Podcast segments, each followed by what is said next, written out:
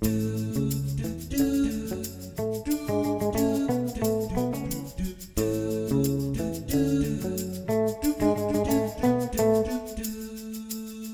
är det dags för Bokspanarna igen.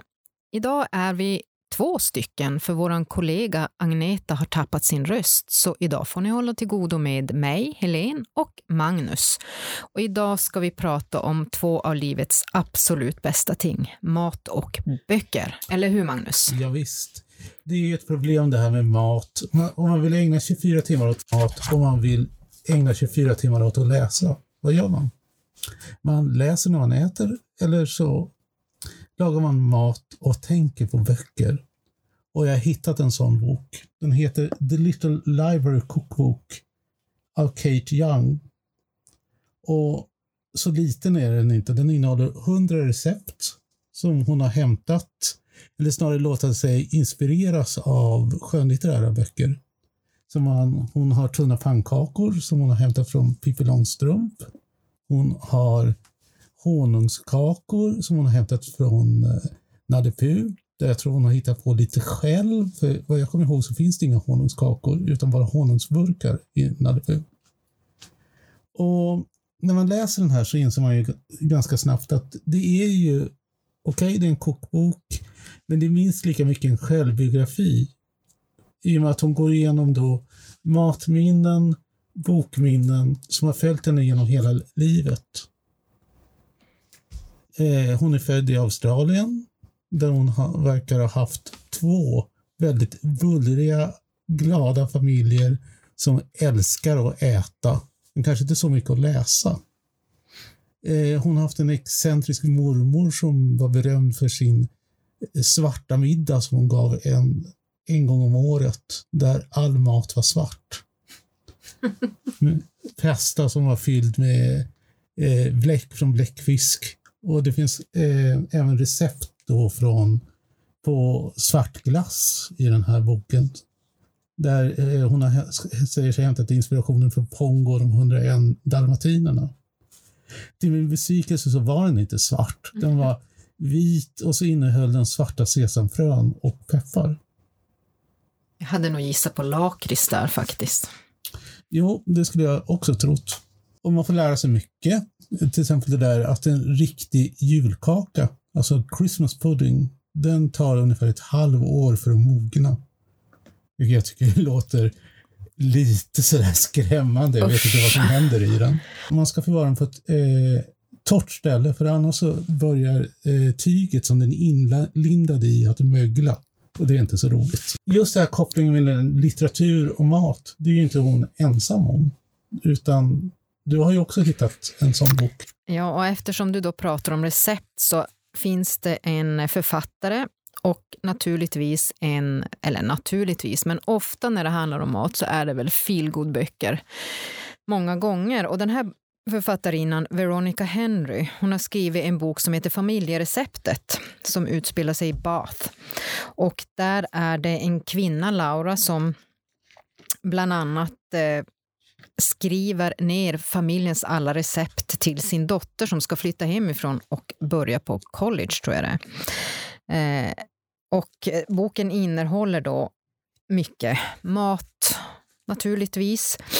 Och eh, Laura, hon eh, börjar känna sig lite frustrerad över tillvaron för hon har mest varit mamma och har ingen högre utbildning. Och hon funderar då vad hon ska göra nu när barnen är utflygna. Eh, och det får man veta vad hon gör i den här boken. Men framför allt när man har läst den här boken så känner man att man skulle vilja vara hemma och göra lemon curd i fina små glasburkar med band om. Och en mycket trevlig bok med andra ord. Eh, sen finns det en annan bok som också är väldigt mycket mat och det är ju då Richard Moraes En fransk curry, 100 steg från Bombay till Paris. Den boken har blivit film också med Helene Mirren. Det handlar, huvudpersonerna är en indisk pojke som heter Hassan Haiji eh, vars pappa öppnade en restaurang med indisk mat eh, mittemot en riktig stjärnkrog där stjärnkocken Madame Mallory huserar. Och den är lite spännande men också innehåller väldigt mycket mat och dofter. Den kallas för En gastronomisk upplevelse av Washington Post. Den handlar väl ganska mycket om kulturella motsättningar också. Mycket riktigt, det gör den. För hon blir ju inte glad när den här restaurangen öppnar då. Mitt emot hennes stiliga, stilrena restaurang kommer då familjen. Den här indiska familjen och öppnar med lampor och ljud och dofter. Och det är hon inte speciellt imponerad av. Och hon, det blir en strid på kniven. Men så händer det någonting när hon till slut får smaka maten som den här pojken Hassan Haji har gjort. När du säger att feelgood-böcker ofta handlar om mat, det är faktiskt så att det finns deckare också som handlar om mat. Och då menar jag inte enbart förgiftade soppor. eh, mitt exempel på en sån deckare det är Yule Log Murder av eh, Leslie Mayer. Och det handlar då om Lucy Stone.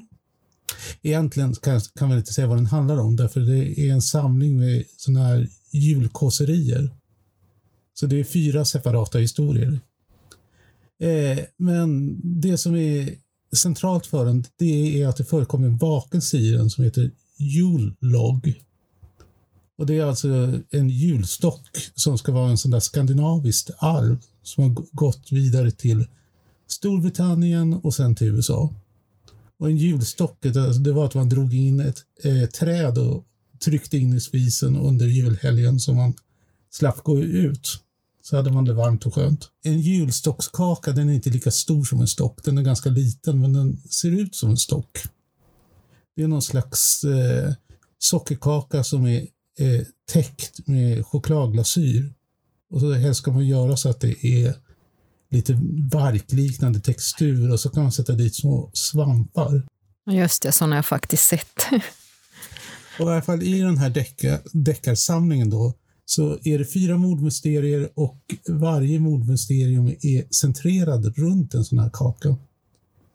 Och det låter ju lite märkligt. Men det är sådär, eh, någon bakar kakan, huvudpersonen bakar kakan och sen så dyker kniven som man skar upp kakan med upp i bröstet på en av gästerna. Och då är ju frågan vem som gjorde det. Eh, en annan variant det är att man sätter kakan på en riktig liten stock för att det ska bli mer realistiskt. Och naturligtvis är det någon som tar den stocken och slår ihjäl, eller vedträt, och slår ihjäl någon med den. Och det är inte så hemskt, det är mest mysigt om man nu kan säga det om ord. Ja, det kan man säga. Ja. Mycket lättviktig eh, läsning, men skoj. Mm. Eh, jag har läst en annan roman också för ett tag sedan som heter Delicious, en utsökt roman av Ruth Reichl.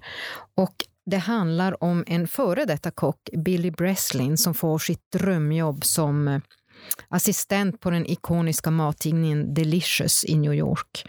Och hon går omkring och njuter av att få gå i Little Italy, stadsdelen med mycket stjärnkockar och trevliga matbodar. Men så läggs tidningen ner. Och den enda som får jobba kvar det är Billy Breslin. Och hon jobbar kvar för att hon måste svara på läsarnas klagomål på recept som de har gjort från tidningen som inte har funkat trots att de har följt den. Och i och med att hon är ensam kvar och ska svara på de här läsarbreven så får hon tillgång till tidningens gamla bibliotek. Och där hittar hon massor av läsarbrev och särskilt ett som hon blir mycket intresserad av. Och den här boken är ju så också då att den ser tillbaks till eh, krigstiden. Och där finns det också beskrivningar av krigstidens mat som den här gamla ursäkta, läsaren då har skickat in. Så den är lite spännande också och mycket mat och mycket dofter i den boken också. Det är intressant det där med mat, att det ofta är nostalgi mm. det handlar om. Att återvända till någonting. Mm. Men även förståelse. Genom att äta mat som man inte är van vid så kan man ta del i nya kulturer. Mm. Men nu blir jag så hungrig så jag tror vi måste sluta. Ja, det tror jag också. Och i det här avsnittet så pratar vi om flera böcker. Och vi pratade då om Delicious, en utsökt roman av Ruth, vad heter hon? Reichle, jag vet inte hur man säger. Eh, en fransk curry av Richard Moraes och familjereceptet av Veronica Henry. Plus The Little Library Cookbook av Kate Young. Och den kommer jag säkert återkomma till, för det är så mycket som vi inte har pratat om. Ja, och det finns ännu en uppsjö av böcker, romaner, som också handlar om mat, mm. som vi tar upp, kanske vid ett senare tillfälle. Tack för idag. Hej då.